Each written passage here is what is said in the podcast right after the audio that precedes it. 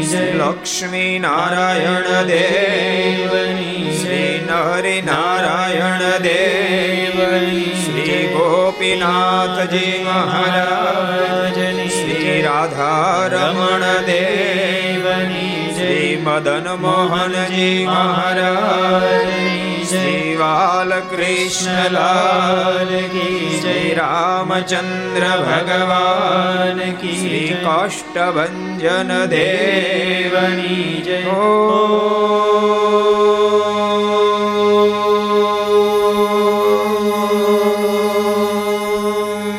नमः पार्वती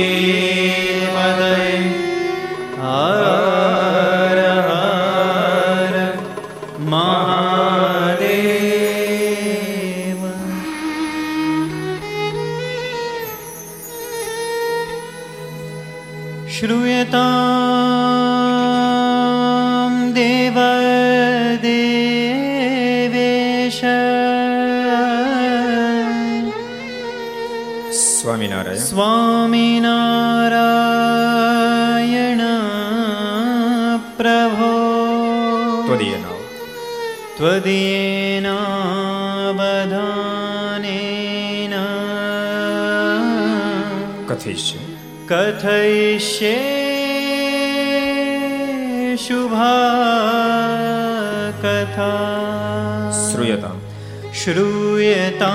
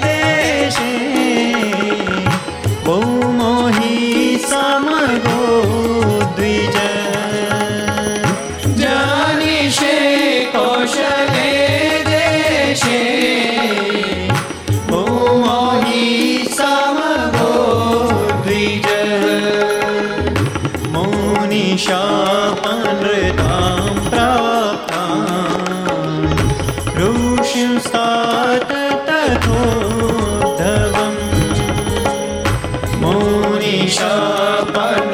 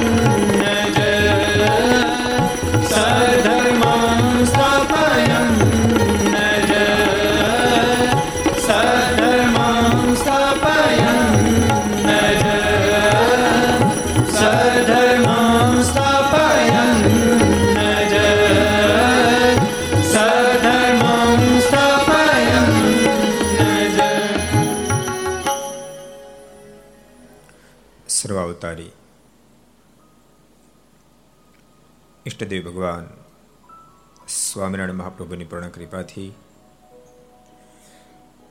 પરમ પૂજ્ય ધર્મ ધોરણ એક હજાર આઠ આચાર્ય મહારાજ રાકેશ પ્રસાદજી મહારાજના પૂર્ણ રાજીપાથી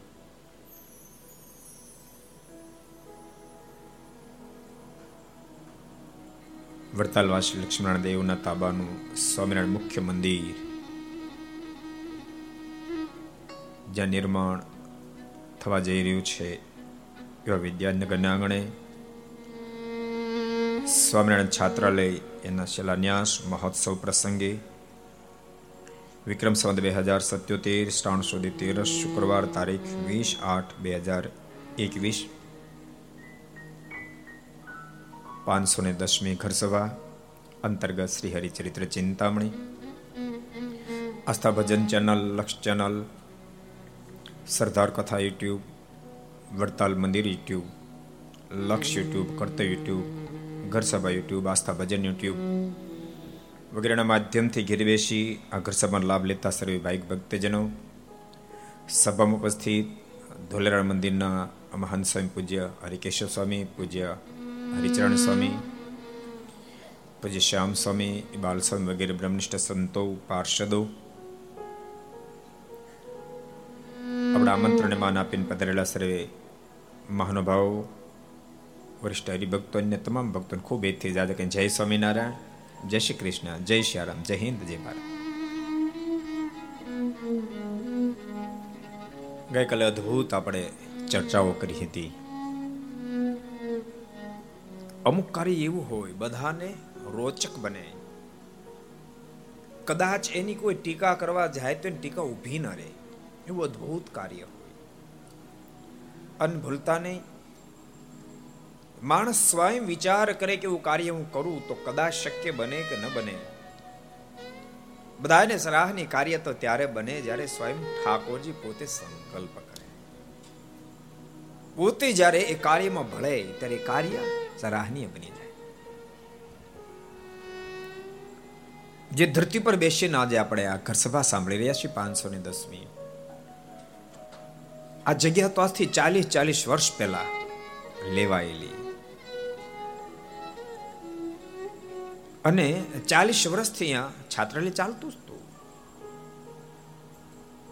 પણ ચરાહનીય છાત્રાલય બની જાય એવો સંકલ્પ ઠાકોરજી અત્યારે કર્યો.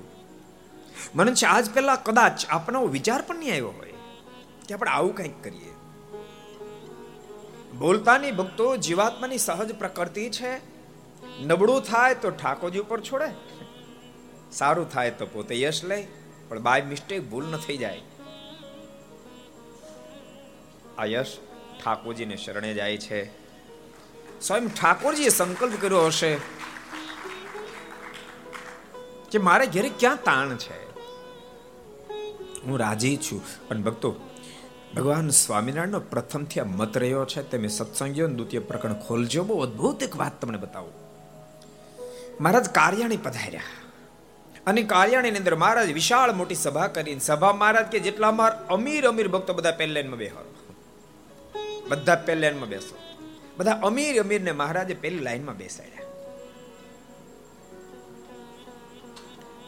ભક્તો વિચાર કરતા હતા મહારાજ કે એમ આપણને પહેલી લાઈનમાં બેસાડ્યા હશે. પણ એ વખતે ભગવાન સ્વામિનારાયણ બહુ અદભુત બોલ્યા, હે ભક્તજનો, હે સજ્જનો મેં તમને જે કાંઈ સંપત્તિ આપી છે, એ સંપત્તિ માત્ર તમારા સુખને અર્થે મેં નથી આપી. ભગવાન સ્વામિનારાયણ બોલ્યા છે સત્સંગ જન્મ મેં જે કાંઈ સંપત્તિ આપી, એ માત્ર તમારા સુખને માટે નથી આપી. તમે ભૂલી નહીં જાતા, ભગવાન શ્રી હરિ બોલ્યા છે. તમને પ્રાપ્ત થયેલી સંપત્તિમાંથી તમે અમે રાજી થાય એવા કાર્યો કરશો. પહેલો શબ્દ આ મૂક્યો, તમે વાવ, કુવા ગળાવડાવજો રોડ રસ્તાઓ તૈયાર કરાવડાવજો સમય ઉત્સવ કરાવડાવજો યજ્ઞ આગાદી કરાવડાવજો કોઈની આંખોના આંસુ લૂછજો, કોઈની આતડી ઠારજો. તો માનીશ, મેં તમને આપેલી સંપત્તિ સર્વે સાર્થક થઈ જાય. એટલે પ્રથમથી ભગવાન સ્વામિનારાયણનો મત છે, અને ભક્તો, આપણને અનેક લોકોને એટલા માટે આનંદ થઈ રહ્યો છે, એ મતને આપણે અનુસર્યા. એ મતમાં આપણો મત પડ્યો. જેથી કરીને આજ આપણને આનંદ છે, અનંત લોકોને આનંદ છે. અને પરમ પૂજ્ય આચાર્ય મહારાજ, વડતાલ બોર્ડ, ચેરમેન સ્વામી, કોઠારી સ્વામી, અમને, તમને બધાને એકી સાથે દિવ્ય સંકલ્પ થયો. આટલી સુંદર વિશાળ જ્યારે જગ્યા છે ત્યારે આપણે એક અદ્ભુત સ્વામિનારાયણ મંદિર નિર્માણ કરીએ અને સાથે સાથે હજારથી બારસો કોલેજન વિદ્યાર્થીઓ રહી શકે. એના ભોજન વ્યવસ્થા ને રહેવાની દિવ્ય વ્યવસ્થા નિશુલ્ક તૈયાર થાય. નિશુલ્ક રીતે વ્યવસ્થા ઊભી થાય. એવું વિચારીને વિચાર્યું એ ઠાકોરજીના સંકલ્પથી આપણે વિચાર્યું છે.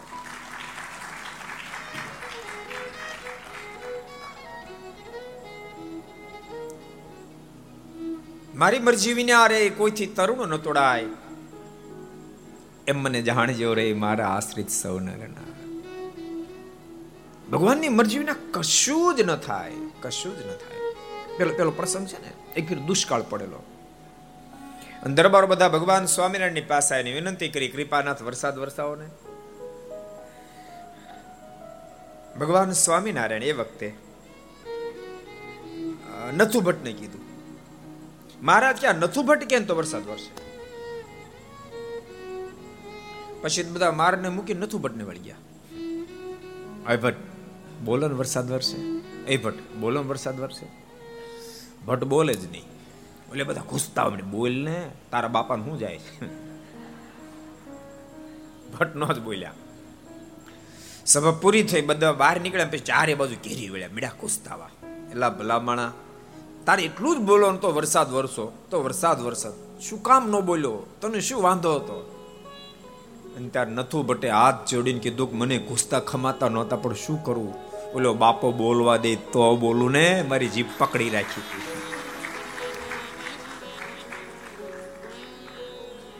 માનવ જાણે મેં કર્યું ને કરતલ બીજો કોઈ આદરે અધૂરા રહે ને હરી કરે. સો એક અદ્ભુત સંકલ્પ સ્વયં ભગવાન સ્વામિનારાયણ કર્યો. પરમ પૂજ્ય આચાર્ય મહારાજ, વડતાલ બોર્ડ, ચેરમેન સ્વામી, કોઠારી સ્વામી, અમને તમને બધાને વિચાર પ્રેર્યો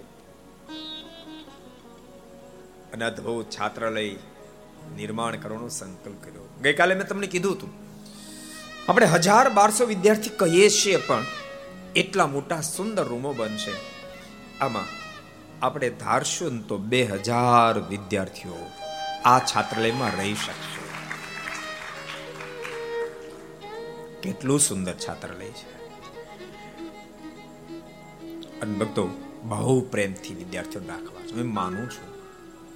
પ્રેમ જે નિર્માણ કરાવી શકે, એ ઓર્ડર ન કરાવી શકે. ઓર્ડર ન કરાવી શકે. આપણે ગઈકાલે જોયું હતું કે સુરતનો સત્સંગ ખૂબ ફાલો ફૂલ્યો. ખૂબ વિકાસને પામ્યો. આજે પણ સુરત એ સત્સંગની સુરત જ છે. કોઈ પણ સ્વામિનારાયણ સંપ્રદાયના દક્ષિણ વિભાગના કાર્યો થતા પચાસ સાઠ ટકા એકલું સુરત. પ્રેમથી જ આપણે એ જોતા, પ્રેમથી જે નિર્માણ થાય, ઓર્ડરથી નહીં થાય. હું તો તમને કહું છું, ઘરને સરસ નિર્માણ કરવા માંગો છો? યાદ રાખજો, દિવાલોને તમે ઘર નહીં સમજતા. તમારા પરિવારના સદસ્યોને ઘર સમજજો. દિવાલો ગમે તેટલી તમે સુંદર રીતે મકરાણા માર્બલમાં મઢી હશે. પણ પરિવારના સદસ્યમાં સંસ્કાર નહીં હોય તો મકરાણા માર્બલમાં મઢેલી દિવાલો. સેન્ટર એસી તમે કદાચ તમારા ઘરમાં ગોઠવ્યા પછી પણ તમને શાંતિ નહીં લેવા દે. શાંતિ નહીં લેવા દે. પણ સંસ્કારથી તમે તમારા પરિવારને મઢ્યો હશે ને? કદાચ સાદી દિવાલ હશે અને એના પર લીપણ કર્યું હશે તો પણ એમાં તમને મોજ છૂટશે, બાપ, એમાંથી મોજ છૂટશે. અમે સાત આઠ વર્ષ પહેલા બિહારમાં, દરભંગા જિલ્લામાં ખેરા ગામમાં આપણે મંદિર કર્યું, પણ પહેલી વાર હું ગયેલો. ખૂબ ગરીબ સ્થિતિ ગામની. બિહારમાં, તમે નહીં માનો, આખા ગામમાં એકે પાકું મકાન જ નહીં. પહેલા કડબ કે જે એને ઊભી બાંધે બે બાજુ, એને થાપ મારી દે. બસ એવી દિવાલો. ઉપર છાપરું હોય. અમે એમાં જ ઉતર્યા ટોયલેટ તો બેસ્ટ બનાવ્યા સમજાણું? ખાડા કરીને બે પાટિયા મૂકી દીધા, બસ પત્યું. મારે તમને એ કેવું છે, બાય મિસ્ટેક, ભૂલ ન થઈ જાય. માત્ર તમે દિવાલ ઉપર ધ્યાન નહીં દેશો, માત્ર તમે દિવાલ ઉપર ધ્યાન નહીં દેશો, ને તો દિવાલ સાથે માથા પછાડી રોવાનું તમને મન થશે. મારા શબ્દો યાદ રાખજો. દિવાલ સાથે માથા પછાડી રોશો માત્ર દિવાલ સામે ધ્યાન આપશો તો. દિવાલ સામે ધ્યાન આપો એના કરતા તમારા બાળકોના સંસ્કાર ઉપર વિશેષ ધ્યાન આપશો. બાળકોના સંસ્કાર ઉપર વિશેષ ધ્યાન આપશો એવી એવી દિવાલ, એવા સાદા ઘર. પણ એની અંદર રહેનારા ભગવાન સ્વામિનારાયણ એવા એવા ડાહિયા આશ્રિતો, એવા ડાહિયા આશ્રિતો. એવા ઘરમાં મોજમાં રહી શકે, નિવેશ વેશે નહીં કુટે નહીં કુલક્ષણ. રામભાઈ કરીને ગરીબ ભગત છે આપણા. ત્યાં તો ભક્તો, તમને ખબર એ દેશ તો ખાવામાં પીવામાં કોઈ મર્યાદા નહીં. ગામનો એક પ્રસંગ હતો, અખાદ્ય ખાવાનું. રામભાઈ ને લોકો ન ગયા. પછી એ લોકો એને બોલાવ્યા અને એમ કીધું, તમે નથી મારી સાથે ભળતા. તો તમારા કાર્યમાં અમે કેવી રીતે ભળશું? તમારે ભળવું જોઈએ. અને તમારા સંતાનોને કેમ વરાવશો, પ્રણાવશો? અને ત્યારે રામભાઈના મોઢામાં શબ્દ નીકળ્યા, અમારે કાર્યમ તમે નહીં ભળો તો અમે અમારા ઠાકોરજી કાર્યને પતાવી દેશું. અને કદાચ માનો કે અમારા સંતાનોના સંબંધ નહીં થાય ને, તો સાથે દસ બાર વર્ષની દીકરી આ મારી દીકરીને સાંખ્યું કે કરી નાખીશ અને મારા દીકરાનું સાધુ કરી નાખીશ. બાકી મારાથી ખાદ્ય ખવાશે નહીં અપી પીવાશે. ભલે દિવાલો માટીની હતી, પણ એના સંસ્કારો અદ્ભુત હતા અદ્ભુત હતા. ખાસ ખાસ કહું છું. માત્ર દિવાલો સામે ધ્યાન નહીં દેશે. આ માત્ર દિવાલો સામે ધ્યાન છે. કોણે કેવો બંગલો બનાવ્યો એની સામે ધ્યાન છે. એના સંતાનોમાં સંતાનોમાં સંસ્કાર રેડ્યા છે કે નથી રેડ્યા? એ વાતને આપણે ભૂલી ગયા છે યાદ રાખજો, આજ, આજે આ બાજુ ખબર નથી મને ચરોતરમાં સૌરાષ્ટ્રમાં? ખૂબ સંસ્કારી પરિવાર હોય. દીકરો પણ ખૂબ સંસ્કારી હોય. પણ સુરતમાં ઘરનું ઘર ન હોય, મકાન ન હોય, અને સૌરાષ્ટ્રમાં મોટી જમીન ન હોય તેને કોઈ દીકરી ન આપે બોલો. અત્યારે એ ક્રેજ હાલે છે. દીકરી ન આપે. પણ ભૂલતાની ખોટા ક્રેજ જાજો ટાઈમ હાલે નહીં. ઇમિટેશન નો દાગીનો કાયમ ચળકતો રહી ન શકે. એ જાખો પડી જ જાય. ખોટો ક્રેઝ નહીં ચાલે. મારા શબ્દો યાદ રાખજો. આજ કઈ તારીખ છે? વીસ આઠ. વીસ આઠ બે હજાર એકવીસ. વીસ આઠ બે હજાર પાંત્રીમાં તમે જોજો. કરોડોપતિ અબજોપતિ માણસ હશે યાદ રાખ. કરોડોપતિ અબજોપતિ માણસ હશે પણ જેના સંતાનમાં સંસ્કાર નહીં અને કોઈ કન્યા નહીં આપ. મારી વાત યાદ રાખ કોઈ કન્યા નહીં આપે. વાંઢા આટા મારશે. આને તો કુવારા કહેવાય વાંઢા કહેવાય. એ પોઝિશન નિર્માણ થશે. માટે સાવધાન. બધાને કહું છું, ખૂબ પ્રેમથી તમે નિર્માણ કરજો તમારા પરિવારના સદસ્યોનું. બાળકોને ખૂબ પ્રેમ આપજો. પ્રેમથી અને તમે સંસ્કારને માર્ગે ચલાવશો સુરતનો વિશાળ મોટો સત્સંગ ફાલ્યો ફૂલ્યો, એમાં મુક્તાન સ્વામીનો આપેલો અદ્ભુત પ્રેમ છે. ગઈકાલે આપણે જોયું હતું કે ભાલચંદ્ર શેઠ જે સંપ્રદાયના મેન હરિભગત એ વખતે કહેવાય. સત્સંગ નહોતો. સંતોને પાંચ શેરી મારી તોય મુક્તાન સમ કીધું, ફરીને જાજો. બીજે દાડે ભાજીના વીણેલા ડાખડા ઉપર ફગાવ્યા એ દાખલાને લઈ અને સંતોએ સદગુરુ મુક્તાન સ્વામીને આપ્યા, સ્વામી, કાલ જ્યાંથી પાંચ શ્રી આવી હતી, ત્યાંથી આ દાખલા આવ્યા. સ્વામીને ધોઈને સાફ કર્યા, નાના નાના કટકા કર્યા, એની ભાજી બનાવી. ઠાકોરજીને ધરી. મહારાજને પ્રાર્થના કરી, હે કૃપાના હે માલી આ જેણે ભાજી ભાવે કે કુભાવે આપ્યો મહારાજ, એને સદમતી આપજો. એ જીવાત્માને મોક્ષના પથે ચલાવશો અન્નામ સમ. આ બાજુ ઠાકોરજીનો થાળ થયો. મહારાજને એ ભાજી ધરવામાં આવી અને સંતોએ મારેને સંભાળતા સંભાળતા ભાજી જમવાનો પ્રારંભ કર્યો. બાલચંદ્ર શેઠને પસ્તાવાનો પ્રારંભ થયો. અરે રે, મારે જો કોણ અધમ પાપી? ઓલા સાધુ બિચારા, કેવા સરળ ગાય જેવા સાધુ, કોઈનું નામ ન લે, કોઈ અપશબ્દ બોલે નહીં, અપમાન કે કાઢી મૂકે, તોય પણ જેના મોઢાને રેખા ન બદલે. અભાગીએ ને કઈ આપ્યું તો નહીં. એના પર દાખલા ફેંક્યા. ધિકાર છે ધિકાર છે મને. મારા ખાનદાનને ધિકાર છે. આખી રાત ઊંઘ ન આવી. અને સંપ્રદાય ઇતિહાસ એમ કે બાલચંદ્ર શેઠના મનમાં વિચાર થયો આવતીકાલે સંતો આવે ને, તો મારે ને પાકા સીધા આપવા છે.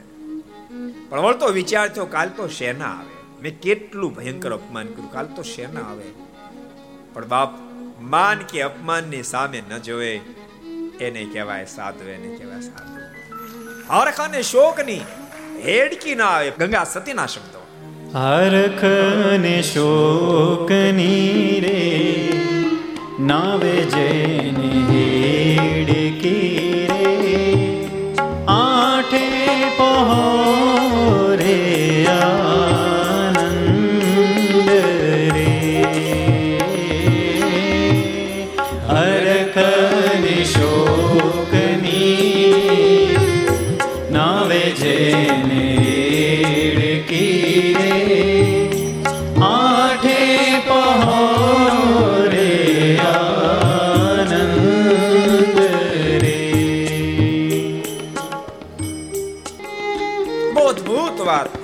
ગંગા સતી લખી રહ્યા છે. હરખને શોકની રે નાવે જેને હેડકી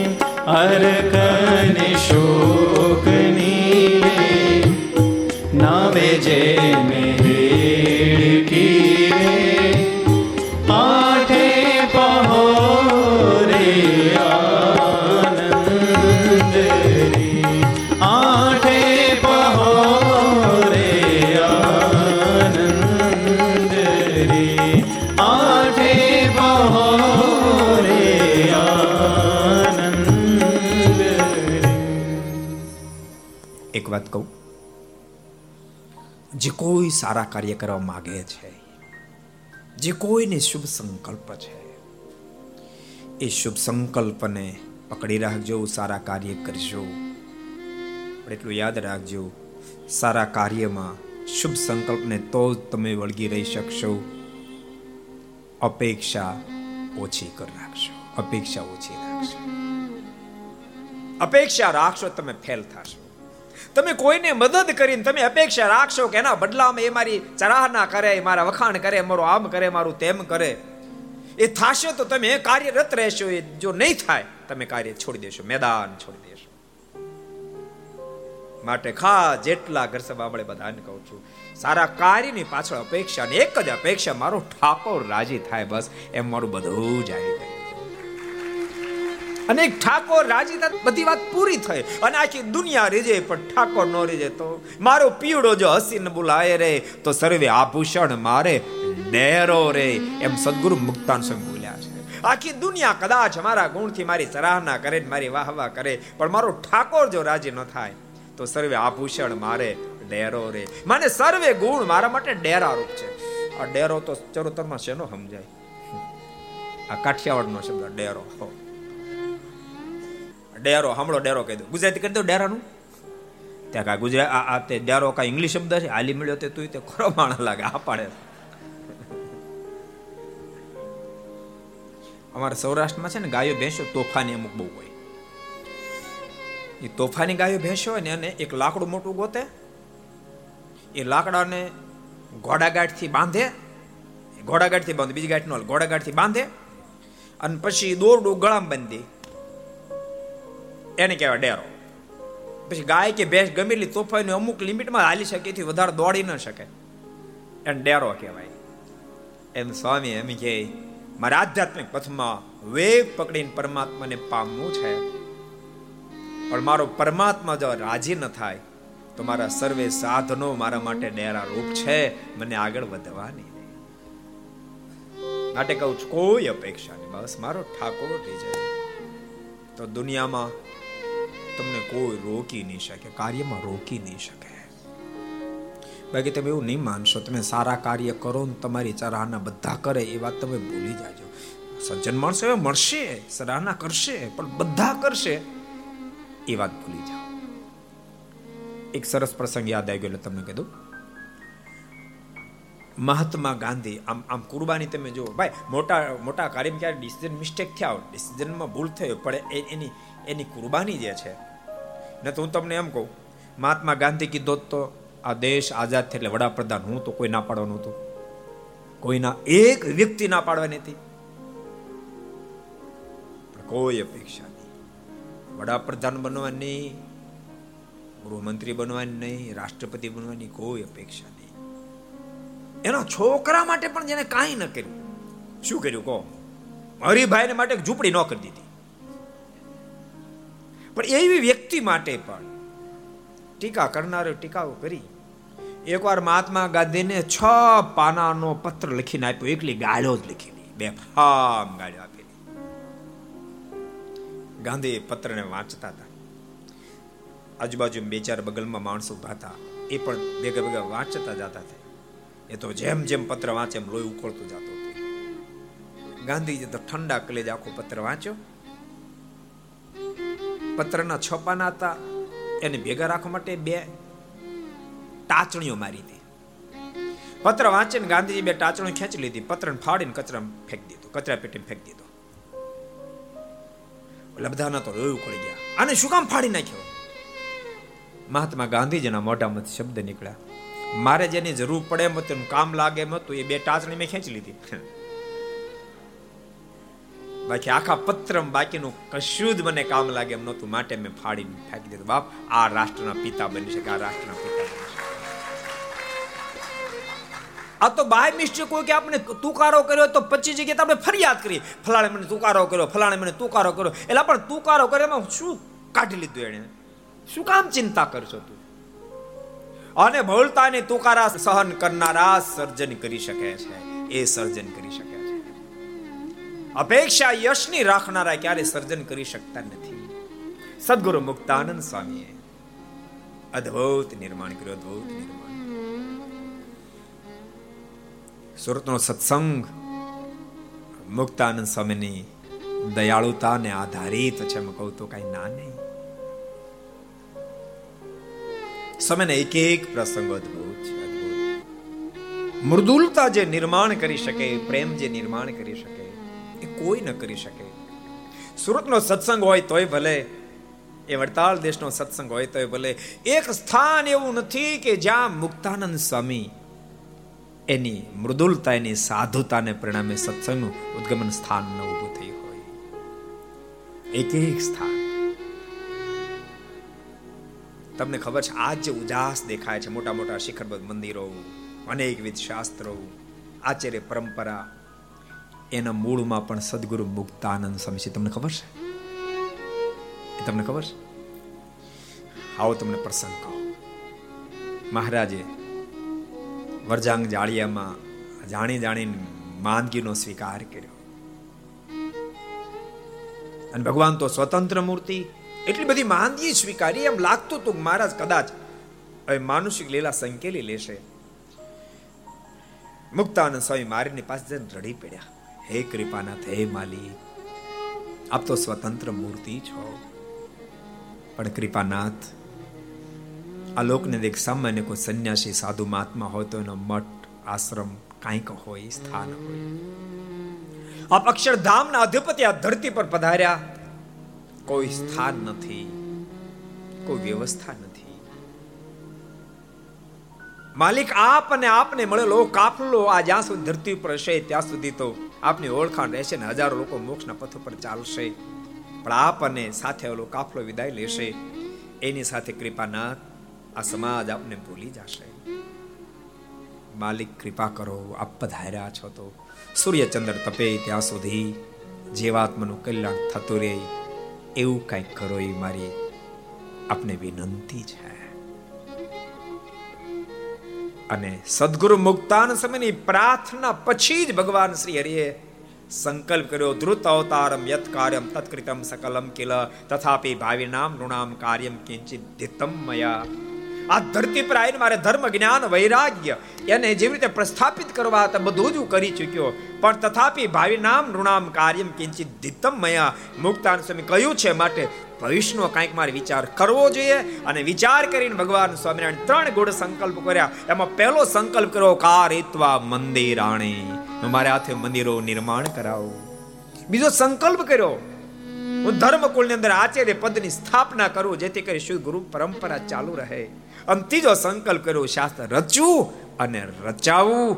આ ત્રણ સંકલ્પની પાછળ સદગુરુ મુક્તાન સ્વામીની પ્રાર્થના એક કામ આપ્યું છે. સર્વત્ર જગ્યાએ મુક્તાનંદ સ્વામીનું જીવન બહુ અદભુત દિવ્ય દેખાશે. સૌરાષ્ટ્રના સત્સંગમાં પણ મુક્તાનંદ સ્વામી બહુ મોટો ફાળો. ભક્તો પ્રારંભ કાળ તો એવો જ હોય. યાદ રાખજો, પ્રારંભ કાળ તો એવો હોય, મોલ પાક તો પછી આવે પહેલા તો ડેફા જ ભાંગવાના હોય. ગાંડલામાં પણ ડોશીએ પ્રસંગ પ્રસિદ્ધ વિસ્તાર નહીં કરું. રોજ ગાળો તો દીધે આટલાથી સંતોષ ન થયો. એક દાડો ધોળનું પોતું માર્યું સંતોને. સંતો પોતું લઈને સદગુરુ મુક્તાન સ્વામીની પાસે આવ્યા. સ્વામી, આ તો આવી ઘટના ઘટી. સ્વામીને ક્રોધ ન થયો. ભગવાનના ભક્તો યાદ રાખજો, માણસનું ગમતું થાય ત્યાં સુધી તો માણસ શાંત રહે. એકાય એની ઊંચાઈની નિશાની નથી. એકાયને ઊંચાઈની નિશાની નથી. એમ તો વઢકનું કૂતરું હોય એને તમે એને ખાવું આપો તો એ મસ્તથી જ બેઠું હોય. એની ઊંચાઈ નિશાની નથી. પણ એના ગમતાથી સંપૂર્ણ ઓપોઝિટ ગયા પછી પણ માણસ પોતાને બેલેન્સ ન ચૂકે એની ઊંચાઈની નિશાની છે. સદગુરુ મુક્તાનંદ સ્વામી સંતો જ્યારે પોતું લઈને આવ્યા, સ્વામી એક ડોશીએ પોતું માર્યું. સ્વામી કે, લાવો ધોળનું પોતું ધોળ ધોળ એટલે ભક્તો ચૂનો નહીં, ચૂના કરતા અલગ આવે મટીરિયલ અમારા સૌરાષ્ટ્રમાં પેલા ધોળ આમ ચૂના જેવો જ સફેદ આવે. એમાં ગળી ન નાખવાની આમ પાણી પલાળીને છોપડી દેવાની દિવાલે. પીછો ન જોઈએ, એને કપડું જોઈ, એને છોપડી દે. એને ધોળ કહેવાય. એ ધોળ સોતું પોતું આપ્યું. સ્વામી પોતાને ધોડાવી એમાં એક એક દોરો, એક એક ધાગો અલગ કર્યો. એની વાટ બનાવી. અને સંધ્યા કાળે જ્યારે ઠાકોરજીની આરતી ઉતારી ત્યારે એ વાટથી આરતી ઉતારીને મહારાજને પ્રાર્થના કરી, હે કૃપાના, જેણે આ પોતું માર્યું છે ને આપ સદમતી આપે મોક્ષને પથે ચલાવો. અને સદગુરુ મુક્તાનંદ સ્વામી જેવા મહાપુરુષ પ્રાર્થના કરે ને બાપ, એ ચેક રિટર્ન ફરે ખરો. બેંકમાં જેને કરોડોની બેલેન્સ હોય એનો લખાયેલો ચેક રિટર્ન ન ફરે. સદગુરુ મુક્તાનંદ સ્વામીની કરેલી પ્રાર્થના રિટર્ન કેમ ફરે? જ્યાં સ્વામી પ્રાર્થના કરી અને ગાંડલા ગામના મૂડી ડોશીના હૃદયમાં જાણે દીવો થયો, પારાવાર પ્રસાદ તાપ થયો. બીજે દાડે સંતોને પાકા સીધા પાવ્યા અને આટલું જ નહીં, મહાન ભગવાન સ્વામિનારાયણના ભક્ત બન્યા. કેવા ભક્ત બન્યા? સંપ્રદાયનો ઇતિહાસ. એનો અંતકાળ જ્યારે આવ્યો ને ત્યારે શરીરમાં થોડોક તાવ હતો. એના પતિ કીધું કે, હું તારી પાછળ પાંચ એકાદશી રહીશ. તું તારા જીવાત્માને સદગત કર. અને ત્યારે મૂળી ડોશીના મોઢામાં શબ્દ ને એ ડોસા, આખી જિંદગી મારી ભેળા તમે રહ્યા તો મને ઓળખ્યા નહીં. તમે પાંચ એકાદશી આપો પછી મારી મુક્તિ થઈ એમ તેમ માનો અરે, મારા મોક્ષની તો ક્યાં વાત કરું, પણ મારા હાથના ઘડેલા રોટલા જેણે જેણે ખાધા હશે, એને પણ ભગવાન સ્વામિનારાયણ તેડવાને માટે છે એની મુક્તિ અને સંપ્રદાયનો ઇતિહાસ એમ કે મૂળી ડોશીના હાથના ઘડેલા રોટલા જેણે જેણે ખાધા હતા, એને ભગવાન સ્વામિનારાયણ દિવ્ય ધામ આપ્યું છે. એક દાડો એક દોષી સંતોને ગાળો દેનાર, પોતા મારનાર. થોરે કેળા આવ્યા થોરે કેળા આવ્યા તમે કલ્પના કરો, આ સદગુરુ મુક્તાનંદ સ્વામી એની સાધુતા છે. તમે એવું નહીં માનશો કે સ્વામી ડરપોક હતા, સ્વામી શિરવીર હતા, નતર ક્યારેક ક્યારેક માણસની મૃદુલતાને લોકો ડરપોકતામાં ખપાવી દે. ભક્તાન સમ ડરપોક નહોતા, શિરવીર હતા. અને સ્વામી શિરવીર હતા નિશાની. એકવાર મારો નિશ્ચય થઈ ગયો. ગુરુ રામાન સ્વામી પૂર્ણ નિશ્ચય કરાયો. અને પછી સ્વામીને પૂર્ણ નિશ્ચય થયા પછી લોકો એમ કહેતા, તમે આમ કહો છો તો સમાજ તમારું અપમાન કરશે, તમારી અપકીર્તિ થશે. અને ત્યારે સ્વામીના મોઢામાં શબ્દ જે નીકળ્યા હતા, આવું સાંભળીએ હરિવરિયા હરિવરિયા શિર પાસંગ માદઈ હરિવરિયા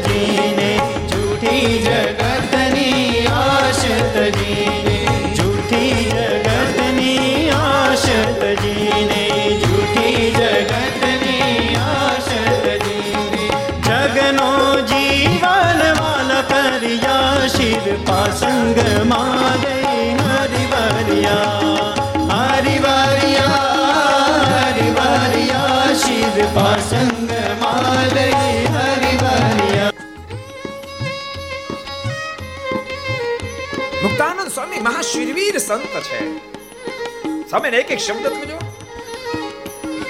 જેને વરે રે જામ ત્રાસન નાશે જેને વરે રે જામ ત્રાસન નાશે જેને વરે રે જામ ત્રાસન નાશે જેને વરે રે તે સર્વે નર પર હરિયા પાસંગ માદય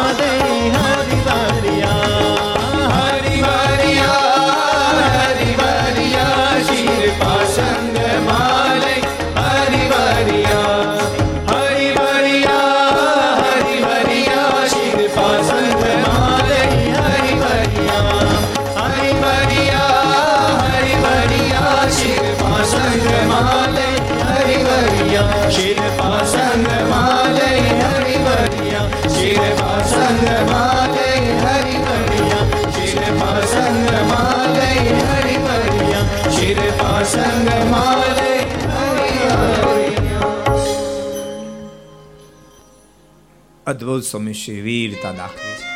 એક વાત યાદ રાખજો ભક્તો, કોઈ પણ કાર્ય અંદર પૂર્ણ સફળતા પ્રાપ્ત કર્યું હોય તો બધા જ પાસા મજબૂત છે.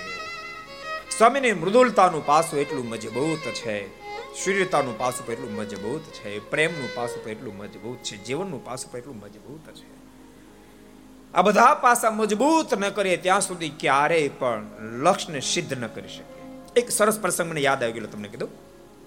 સ્વામી વિવેકાનંદજીના મનમાં એક સંકલ્પ હતો મારે મારા ગુરુદેવ રામકૃષ્ણ પરમહંસના સંકલ્પને સિદ્ધ કરવો છે એના માટે ખૂબ દાખલો કરતા હતા પણ સ્વામી વિવેકાનંદજીને હોકાની જબરી આદત હતી શોખ હતો આદત હતી એક દાડોના મોટા ગુરુબંધુ શિવાનંદજીએ કહ્યું વિવેકાનંદજી માફ કરજો તમે મહાબુદ્ધિ પ્રતિભાશાળી છો પણ હોકો ઉપયોગ ગુરુનો સિદ્ધાંત નથી અને સિદ્ધાંત ભંગ જો થશે, તો ગમે તેટલા દાખલા પછી પણ તમે પ્રણામ સુધી નહીં પહોંચશો.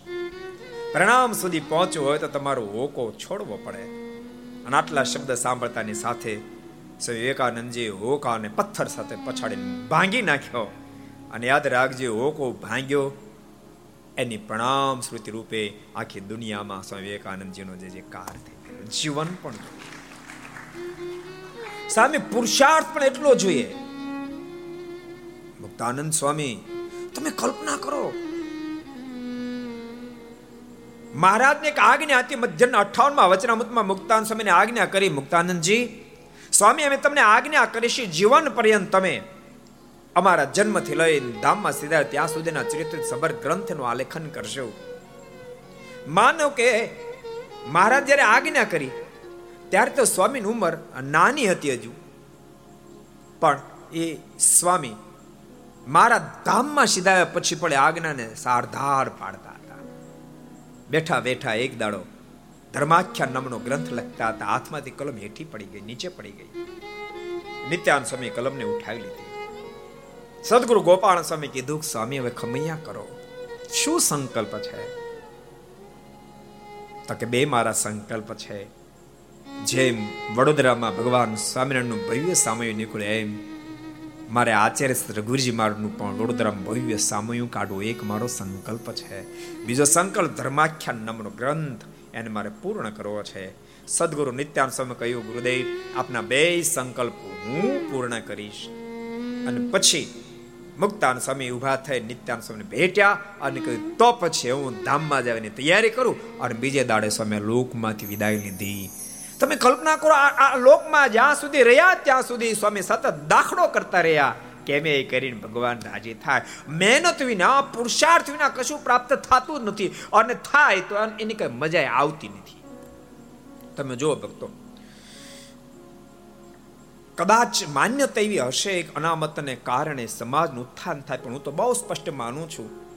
અનામત ઉત્થાનનું કારણ નથી, અનામત પતનનું કારણ છે. જો કે આપણેથી નીકળે એમ નથી. એ તો તે દાડે સમાજનું ઉત્થાન થશે અનામત નીકળશે. જે દિવસે આ લાઈટ જેને અનામત પ્રાપ્ત થાય એને થશે. કે અનામતને બાને આપને ગોંધી રાખવામાં આવ્યા છે. એ જે દાડે એને લાઈટ થશે. અનામત કાઢવાને માટે સરકસો નીકળશે. ત્યાં સુધી સરઘસો નીકળ ત્યાં સુધી અનામત નહીં હટે. પણ જે દાડે અનામત જેને મળે છે, દાડે જે દાડે સરગજ કાઢશે, તે દાડે અનામત હટશે. અને જે દાડે અનામત હટશે ને, તે દાડે યાદ રાખજો, આ આખા સમાજનું ઉત્થાન થઈ ઉત્થાન થઈ જશે. એ પુરુષાર્થ કરશે. એલા ભલામણા જેને અનામત નથી મળતી, એને નેવું પર્સન્ટેજ આવી જાય, તો એ જેને અનામત મળે ને શું કામ નેવું નથી આવતા? શું કામ નથી આવતા? બસ નક્કી છે કે આપણે મહેનત કરવાની જરૂર નથી. અનામત કેવી છે ખબર? એમ ભણતંત્ર પાઠ તમારે આવ્યો છે.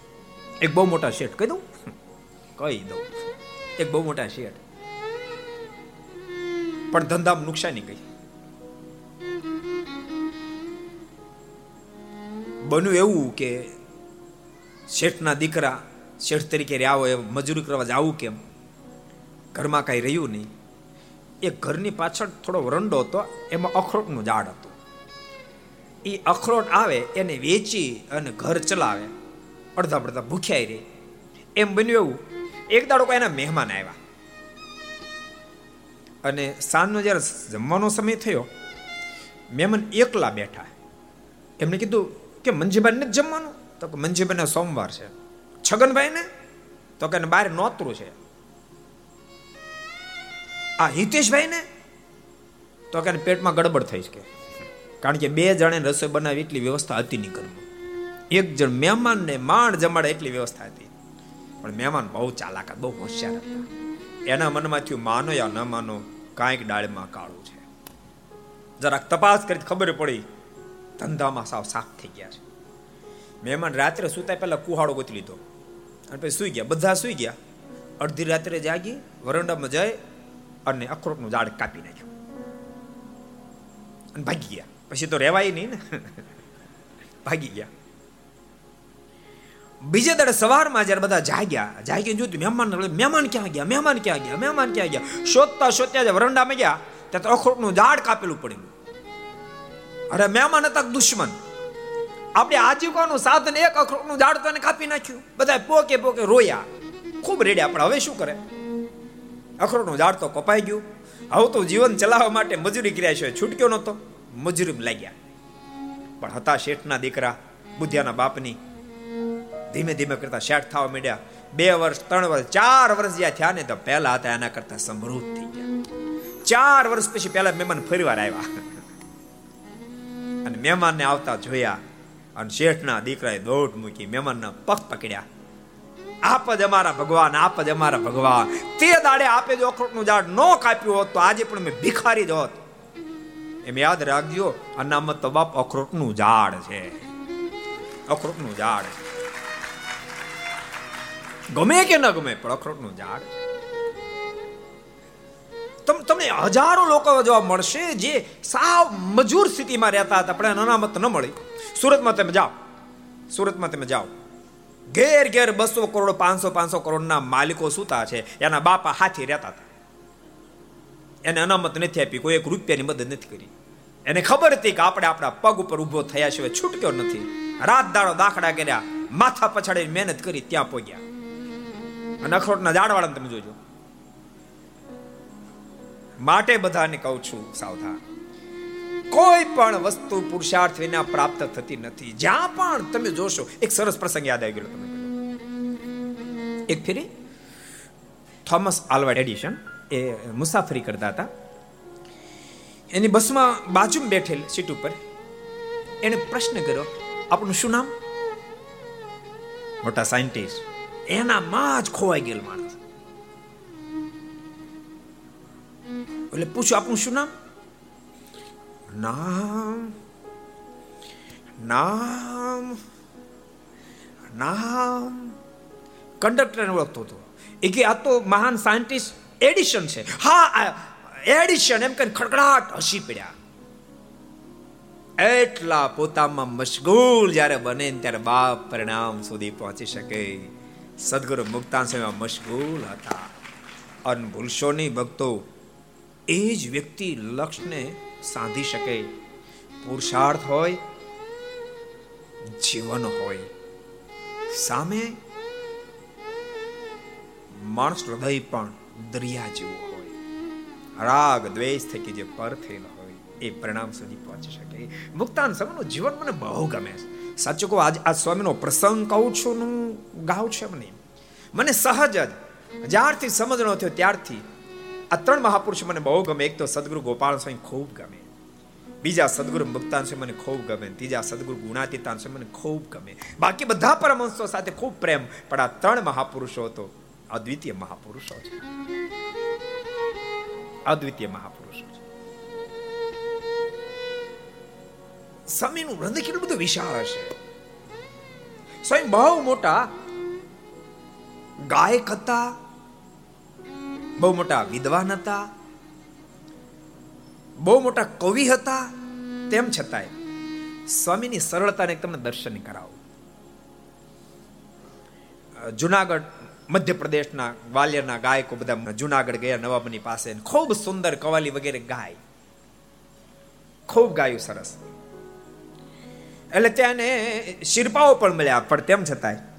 નવાબના મોઢામાં શબ્દ નીકળ્યા, તમે સરસ ગાઓ છો, પણ ભગવાન સ્વામિનારાયણના સાધુ જે ગાય છે, એની પાસે જે સંગીત છે. એની તુલનામાં તમારી પાસે કશું જ નથી.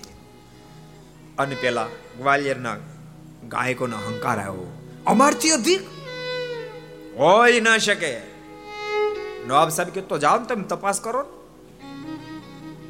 અને બધા જ ગરડા આવ્યા. ભગવાન સ્વામિનારાયણ કહે છે કે તમારા સંતો ખૂબ સુંદર ગાયક છે, ખૂબ સારા સંગીતકાર છે. તો એને બોલાનો મારે એના કીર્તનો સાંભળવા.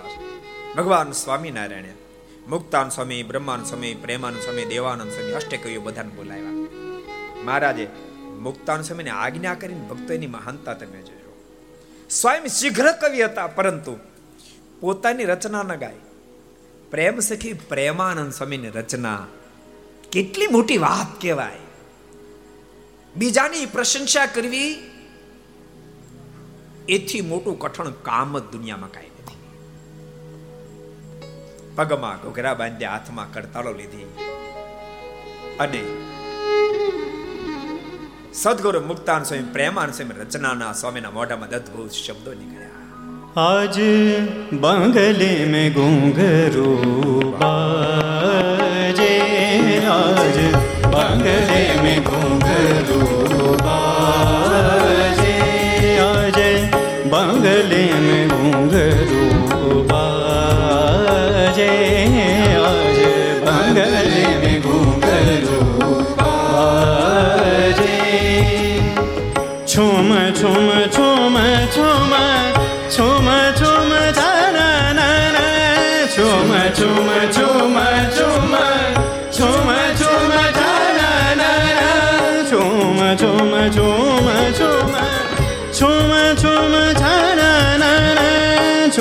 छुम छुम छुम